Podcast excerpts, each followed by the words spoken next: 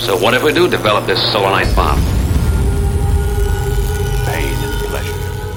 Indivisible. You see? You see? You're stupid minds. Stupid. Stupid.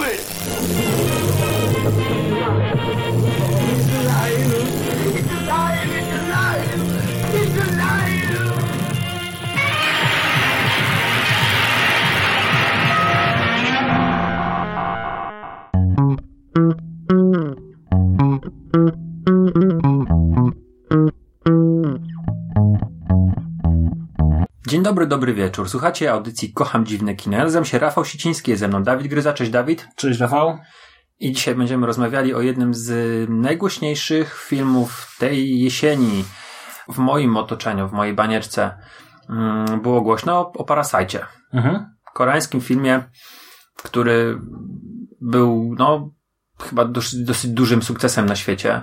Złota Palma w Cannes? Tak. Złota Palma w Cannes. Dziękujemy bardzo, podobał nam się. Polecamy. E, zacznę przekornie i powiem w ten sposób, że czytając opis do tego filmu, miałem wrażenie, że to będzie trochę kalka z innego filmu, o którym rozmawialiśmy, jak się poznaliśmy, się pierwszy raz spotkaliśmy, rozmawialiśmy o tym filmie i u, nas wywołał ten tamten, ten tamten film pewne bardzo silne emocje, i zaczął jakąś taką, można powiedzieć, nawet drogę do szukania dziwnego kina, bo kojarzył mi się z wizytorem Kuta Kaszego Mika. No proszę bardzo. Aha. Oglądając Parasite'a, widziałeś jakieś podobieństwa? Nie. Okej, ale zwróć uwagę, że jedno i drugie jest krytyką i to silną. Mhm. U wizytorze Ku mieliśmy krytykę rozkładu tej podstawowej jednostki, rodziny i pokazane naprawdę jakieś ekstremalne sytuacje, gdzie ojciec płaci swojej córce za seks, bo córka jest prostytutką. No tutaj nie było aż takich skrajnych e, No tak, no tutaj tu mamy bardziej ym, krytykę bo, bogatej części społeczeństwa, tak? Znaczy w zasadzie taką konfrontację Mhm. y, tych, tych zamożnych z, y, z tymi biednymi tak naprawdę oboje są pasożytami, tak? Bo i, i ci bogaci pasożytują na tych, na tych biednych i nasi bohaterowie, no bo jednak bardziej tutaj chyba identyfikujemy się z tą biedną rodziną, pasożytują na tych bogatych. Pytanie tylko jeszcze mam do ciebie. E, Będziemy spoilerować? Tak, jak zawsze. Okej.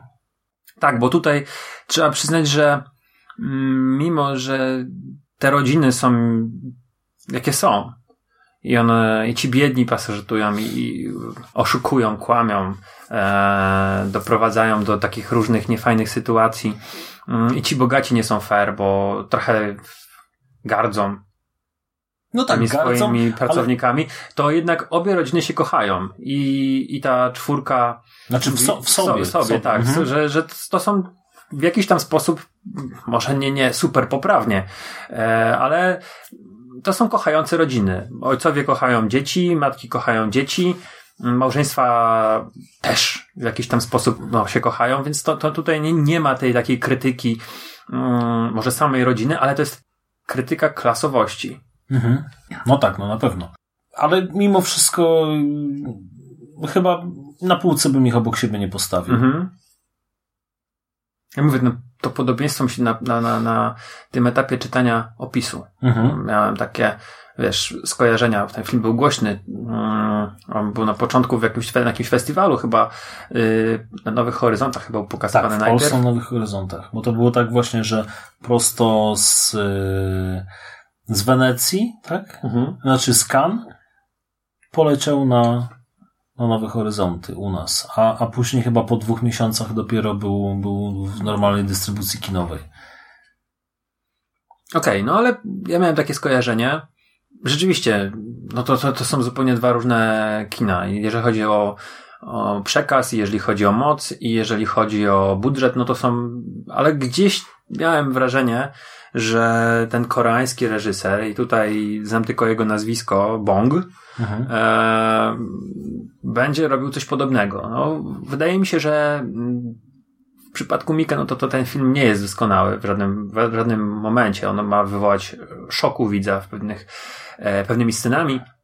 Mm, ale generalnie nie ma jakiegoś takiego wielkiego waloru poza tym. A tutaj Bong zrobił kino najwyższej próby, bo Mhm. tak przynajmniej mnie się zdaje, że w każdym aspekcie wyszedł starczą i z, od strony scenariusza mamy film dopięty na ostatni guzik i, e, i ma mocny przekaz i ma piękne zdjęcia i świetną muzykę. A, no, naprawdę się go bardzo przyjemnie ogląda. Tak. I jest to właśnie też taka, mm, taka jazda roller coasterem po różnych gatunkach filmowych. E, zresztą nie po raz pierwszy u tego reżysera, bo Mhm. w, chociażby w Potworze, tak, The Host, Mhm. to też było tak, trochę monster movie, trochę horroru, trochę kina familijnego. I, i, I tutaj podobnie mamy. E, Zaczyna się w zasadzie można powiedzieć trochę komediowo, albo, albo komediowo się robi w pewnym momencie, tak? Bo na początku mamy no taki jak, jakiś tam mm, dramat obyczajowy, e, który się przeradza w zasadzie w komedię, po to, żeby na końcu przerodzić się w horror. Mhm. I jeszcze tam można wyodrębnić parę, mm, parę innych gatunków po drodze. E, ale, ale właśnie jest to chyba charakterystyczne dla tego reżysera. Okia Nie widziałem tego filmu. Ja też nie widziałem. też nie widziałem, ale widziałem zwiastun ostatnio właśnie. Jest też na Netflixie do obejrzenia. Tak jakoś strasznie reklamuje ten Netflix w tych naszych podcastach, ale Ale płacą mu za to, dlatego to robi. płacą mi co, co miesiąc minus 34 zł. No tak, ale no mam frajdę oglądając niektóre filmy. Ale, ale ta Okia właśnie też jest chyba takim filmem multigatunkowym. Mhm. Muszę to nadrobić koniecznie. A pamiętasz zagadkę zbrodni? Tak. Bardzo lubię ten film i mam go na DVD. Ja też go mam na DVD i też go bardzo lubię, ale on był e, też komedia, mocny thriller, kryminał, zagadka kryminalna to przecież gra główną rolę, ale ten film jest bardziej takim pokazanym e, robotą detektywistyczną niż takim klasycznym kryminałem. Mhm. E, Snowpiercer. Mhm. No tutaj mamy bardziej takie już skondensowane kino science fiction, antyutopia, gdzieś też ta klasowość, walka bogatych i biednych, Zresztą podobno- pasożytowanie bogatych na biednych. Reżyser y, na temat, na scenariusz do filmu Pasożyt y, wpadł podczas kręcenia Snowpiercera. Mhm. Także już tam wtedy gdzieś tam kiełkował ten pomysł. Mm, No jest to film na pewno dużo skromniejszy, tak? Bo Snowpiercer jest, jest jednak y, wysokobudżetową produkcją. Pierwszą y, taką międzynarodową, tak? Pier, pierwszy poza koreański. Mhm.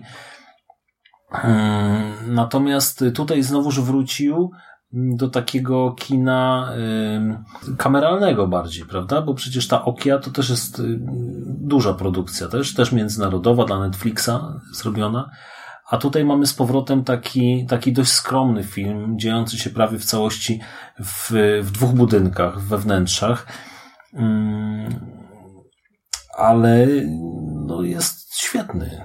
Jest naprawdę Tak, poza sceną zalania tej biednej dzielnicy, to właściwie no to, to, to było dwa, dwa pomieszczenia w, w tym domu biednej rodziny i cały do, duży dom. bogatej. Mm, Jest coś takiego w tym filmie, co cały czas bijało mnie z tropu. Ten film ma zwroty akcji. Te przejścia między tymi gatunkami, o których mówiłeś, one są bardzo mocne, mocno zarysowane. Jest ten pierwszy moment, kiedy skręcamy w stronę takiego thrillera w stylu, no nie wiem, takiego brutalnego thrillera mm, w stylu Oldboya, też koreańskiego filmu, Mhm, mhm. Parka, gdzie nagle okazuje się, że pod pięknymi wnętrzami, pod pięknie wykonanym domem jest bunkier i w tym bunkrze ktoś mieszka i ta konfrontacja rodziny z, z, tym, z tym zagrożeniem, które tam się pojawia, mm, podniosła mi naprawdę ciśnienie. W ogóle nie spodziewałem się tego. Raczej spodziewałem się, jest to scena, gdzie bogata rodzina wyjeżdża, a właściwie może streścić fabułę, żeby słuchaczom e, nadać kontekst, a tym, którzy, którzy nie widzieli, no to popsujemy rzeczywiście bardzo mocno e, przyjemność z oglądania, no ale tak już niestety jest, bo ciężko mówić o tym filmie, jeżeli się nie powie o czym Można jest. hejty w komentarzach zostawiać. Ale my zawsze spoilerujemy, więc to jest podcast do posłuchania po, e, Po seansie. po seansie, a jeżeli komuś nie przeszkadzają spoilery, no to to może słuchać przed seansem. Z biegiem przypadku syn biednej rodziny, będziemy mówili w Mhm. ten sposób, bo nie pamiętam nazwisk, e, ani imion. Mm, On dostał imię Kevin, nazwany przez... Dostaje pracę korepetytora, fucha korepetytora w domu bogatej rodziny i dzięki swoim w miarę bystr, bystrym obserwacjom orientuje się, że może wkręcić tam swoją siostrę również. Ona jest korepetytorką, a właściwie artoterapeutką e, młodszego syna i po kolei doprowadzają do zwolnienia kierowcy i ich tata zostaje kierowcą, a później doprowadzają do zwolnienia gosposi i matka zostaje gosposią, panią domu tego, może nie panią domu, ale gosposią tego domu. Rodzina bogata wyjeżdża na biwak i oni sobie urządzają bibę w tych bogatych wnętrzach, piją whisky, demolują generalnie, yy, brud. Pojawia się była gosposia, która jak się okazuje trzyma w podziemiach swojego męża przez ponad 4 lata. E, Tam sobie im były mąż mieszkał. I tutaj ta konfrontacja naprawdę podniosła mi ciśnienie. Nie spodziewałem się tego. Podejrzewałem, że będzie takie, że oni po prostu nagle zadzwonią, wracamy wcześniej i będzie jakaś taka właśnie komediowa, co, co w pewnym momencie jest ta, ta, taka komediowa. Oni się chowają pod stołem, obserwują stosunek y, te- te- tej pary, ale tego, że tam ktoś mieszka jeszcze, że, że jest, jest jakiś taki ukryty lokator, no to naprawdę nie wiem, te wnętrza, te wąskie korytarze, te schody, które mm, pokazywali te, te jarzeniowe światełka, w jakiś tam sposób we mnie wzbudziły naprawdę lęk. Spodziewałem się tam naprawdę jakiejś krwawej jatki w tamtym momencie i, i patrzyłem jak zauroczony, jak zahipnotyzowany. Okej. Wiesz co, ja, to jest dla mnie takie, mm, powiedziałbym takie typowe dla kina koreańskiego. Ja, ja dlatego bardzo lubię kino koreańskie e, i, i, celowo, znaczy koreańskie, w ogóle azjatyckie, tak, bo e, mówiliśmy wcześniej o Oldboyu, em, że, że tam były takie, takie cuda, ale przecież mówiliśmy wcześniej o, o filmach japońskich, które też potrafią zaskakiwać na każdym kroku i właśnie przez te takie elementy totalnie nie hollywoodzkie, tak? Yy, gdzie widz przyzwyczajony do pewnej konwencji, która się wykształciła poprzez kino hollywoodzkie, w kinie hollywoodzkim nie zostanie tak zaskoczony jak, jak w filmach azjatyckich. I, I to najbardziej cenię właśnie sobie w tych filmach, że one potrafią mnie zaskoczyć w dowolnym momencie, tak naprawdę, Mhm. tak? Bo tak jak tutaj mówiliśmy, przyzwyczajamy się do jednego gatunku, a reżyser oferuje nam totalny zwrot Fikołka. akcji, tak? Fikołka. I już zaczęliśmy się przyzwyczajać jakby do, do tego kolejnego gatunku, a tutaj raptem znowuż, znowuż mamy jakiś przeskok. Dlatego to jest fajne, bo, bo dla em, widza, który no już trochę jest może znudzony tym, e, tą szablonowością w, kinie hollywoodzkim, e, w filmach azjatyckich dostaje mm, dostaje taką nagrodę. No, nie jest to konwencjonalne w żaden sposób. I jest coś takiego, że właśnie u niektórych reżyserów w Hollywood też się można spodziewać takiego fikołka, jak ja powiedziałem. Ale tutaj ten zwrot akcji to zmienił mi nie, nie tylko, wiesz, optykę, ale i podniósł, wiesz, ciśnienie, tempo, wszystko się tam zmieniło. No naprawdę rewelacja. To dla mnie był jeden z największych, znaczy może jedno z najlepszych zaskoczeń tego roku, jeżeli chodzi o kino. Ten właśnie moment, ten, ten, to pojawienie się tej gosposi w deszczu, e, no nie sygnalizowało mi tego, co zobaczyłem. Finał. Przejdę tak, już przeskoczę to wszystko. Finał. Kolejny raz wiedziałem, że będziemy zbliżali się do, do, do tego, że tak jak zresztą ojciec biednej rodziny mówi, że jak jest plan, to się tam wszystko posra. Mhm. Więc gdzieś tam miałem zasygnalizowane, że mogę się spodziewać e, czegoś wystrzałowego. szczerze, znowu nie przewidziałem, jak to się skończy. Mhm. Wiesz co, mi się bardzo podobało, jak rozegrali kwestię zapachu. E, O. To, to, że e, właśnie Biedni śmierdzą. Ci, że biedni śmierdzą, tak to właśnie skrótowo nazwijmy. Mm, Jak właśnie na początku dzieciak z tej bogatej rodziny powąchał e, kierowcę, powąchał pokojówkę, znaczy tą gosposię i stwierdził, że oni tak samo pachną.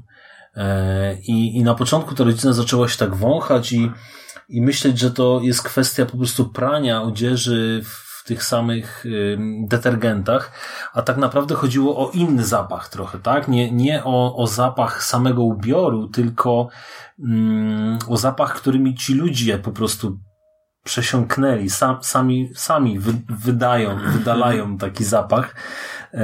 On porównał to do zapachu metra. Tak, tak, później do zapachu metra. No ale to być może dlatego, że to był jedyny jego kontakt z tą biedotą, tak?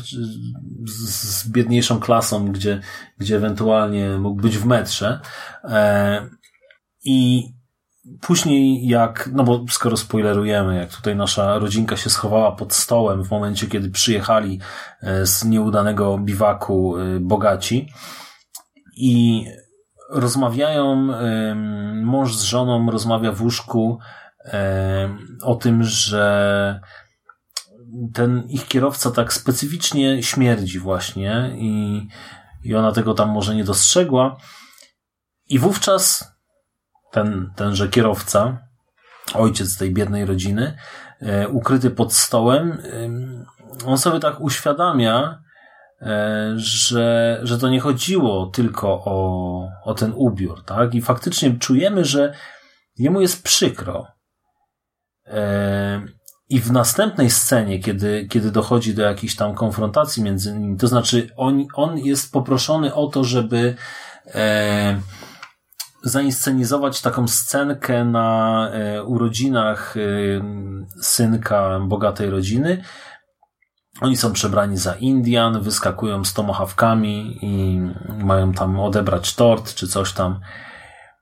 I wyraz twarzy tego gościa jest taki, ja, ja to tak znowuż, to, to, to dla mnie było też mocne, e, że on, on pamięta cały czas tą opowieść o tym swoim smrodzie, tym bardziej, że wie jak, jak dopiero co zaczął śmierdzić, tak? Bo wtedy mm, wrócili do domu, gdzie była powódź, z kibla po prostu eksplodowały ekskrementy wszystkie i oni w tym pływali. I jak on jeszcze dostaje właśnie ten, ten tomahawk do ręki, to już wiedziałem, że kogoś zatuczę im po prostu, nie? I tylko czekałem na to. No tak się nie stało, ale pe pewnej rzezi też się możemy spodziewać na koniec. Także ten zapach, ten zapach był, był no pewnym takim nie, nieistniejącym bohaterem też tego filmu, Mhm. według mnie. Nieoczywistym. Tak, tak. Co, mm, no faktycznie, rzadko kiedy jest y, zapach odgrywa w filmie tak istotną rolę, tak? No bo jednak tego zapachu nie czujemy i ciężko y, wpleść go w fabułę w jakiś sensowny sposób. Wiadomo, że no, kiedy mm, wybucha kibel, no to musi śmierdzieć, tak? Tak jak w, na weselu Smarzowskiego.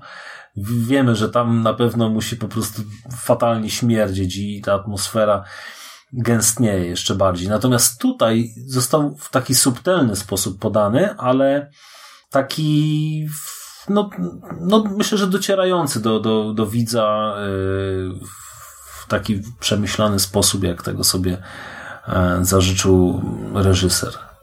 Zwróciłem na to uwagę, ale może nie aż tak bardzo.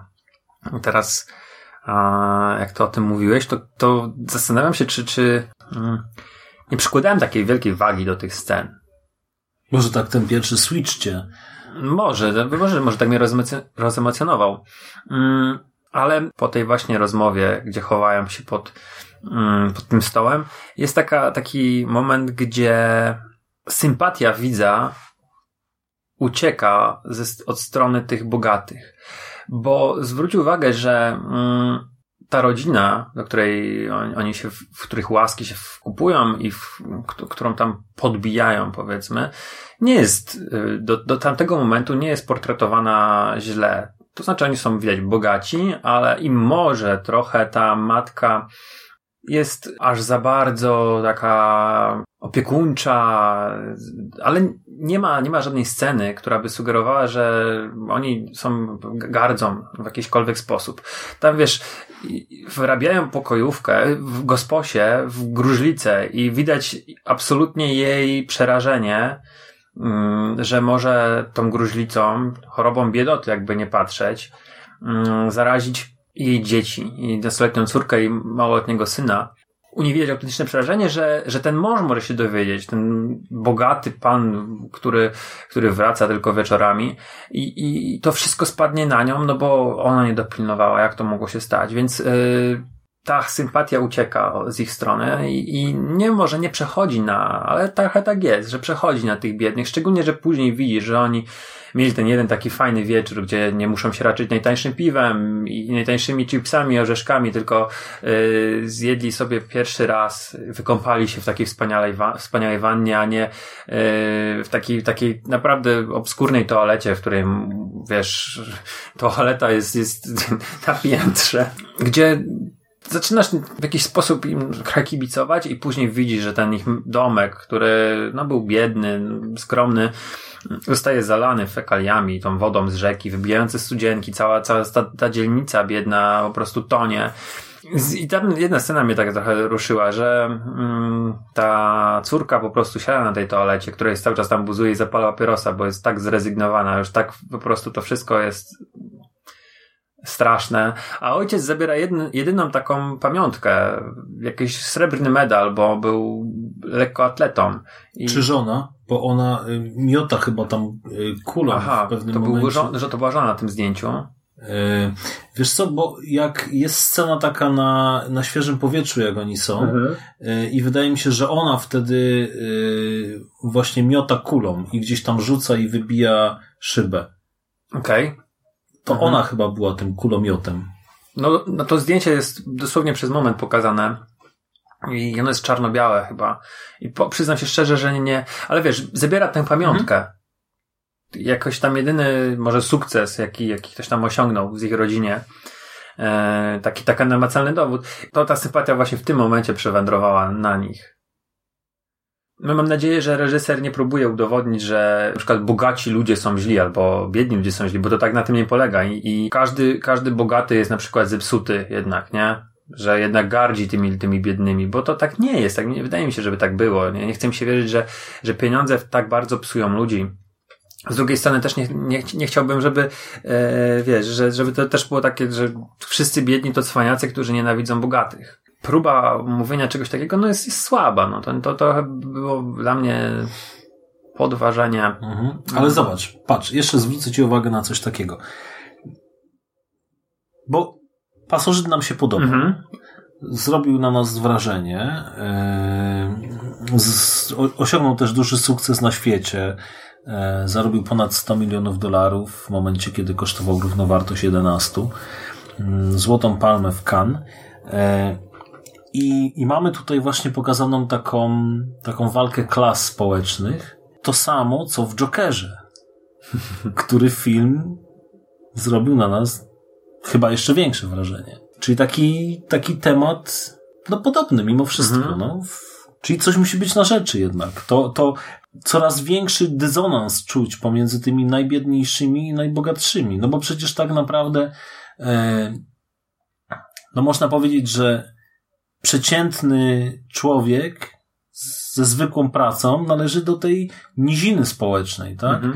I to jest bardzo daleko od tych, którzy zarabiają naprawdę wielkie pieniądze. Tak, myślę, że to jest, wa warto się temu przyjrzeć, że ma, zwróciłeś na to uwagę i, i możliwe, że to jest jakiś temat, który będzie przez y, filmowców w najbliższym czasie poruszany, bo to się czuje, to się czuje w Stanach Zjednoczonych, gdzie już ta lewica mm, zaczyna zdobywać jakieś przyczółki, tak? Że już, już Bernie Sanders będzie kandydował na prezydenta lewicowiec, u nas lewica powróciła do Sejmu, no, więc mm, gdzieś ta e, próba zwrócenia uwagi, że mamy wielkie różnice społeczne i, mm, i wielkie też niesprawiedliwości, że ta redystrybucja dóbr szwankuje, będzie, będzie tematem, który będzie aktualny. I co ciekawe, bardziej mi się to podoba, jest to chyba lepsze, niż gdybyśmy wałkowali ekologię.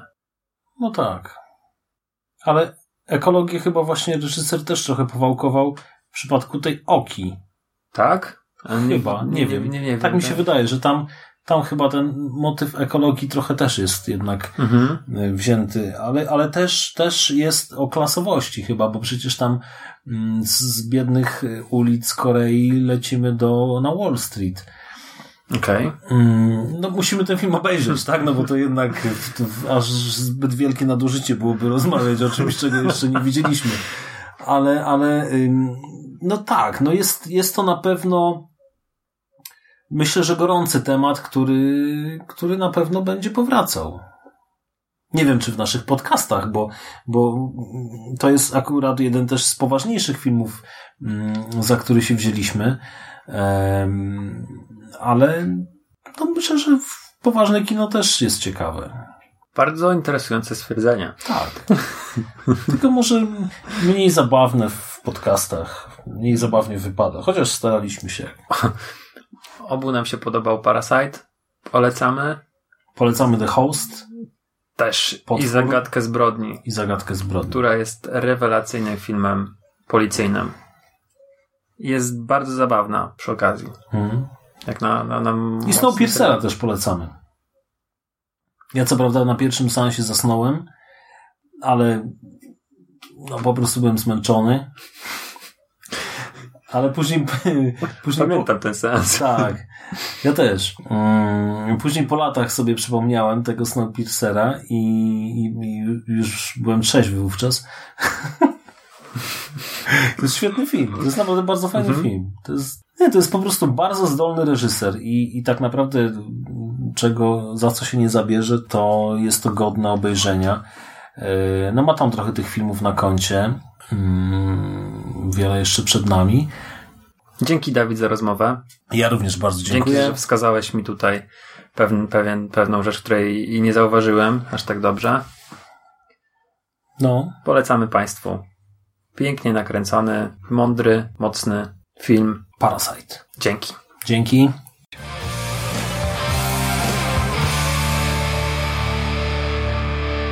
You finished?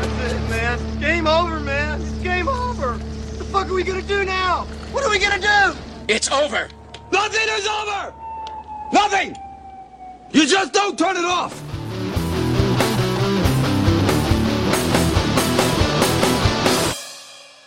A ostatni raz byliśmy w kinie na koreańskim filmie, to była chyba służąca. Aha. Tak? Dobrze pamiętam? Możliwe. Długo, długo, z 4 lata chyba od tamtego seansu. Mam tą służącą też na DVD. No to super. No, to można sobie przypomnieć.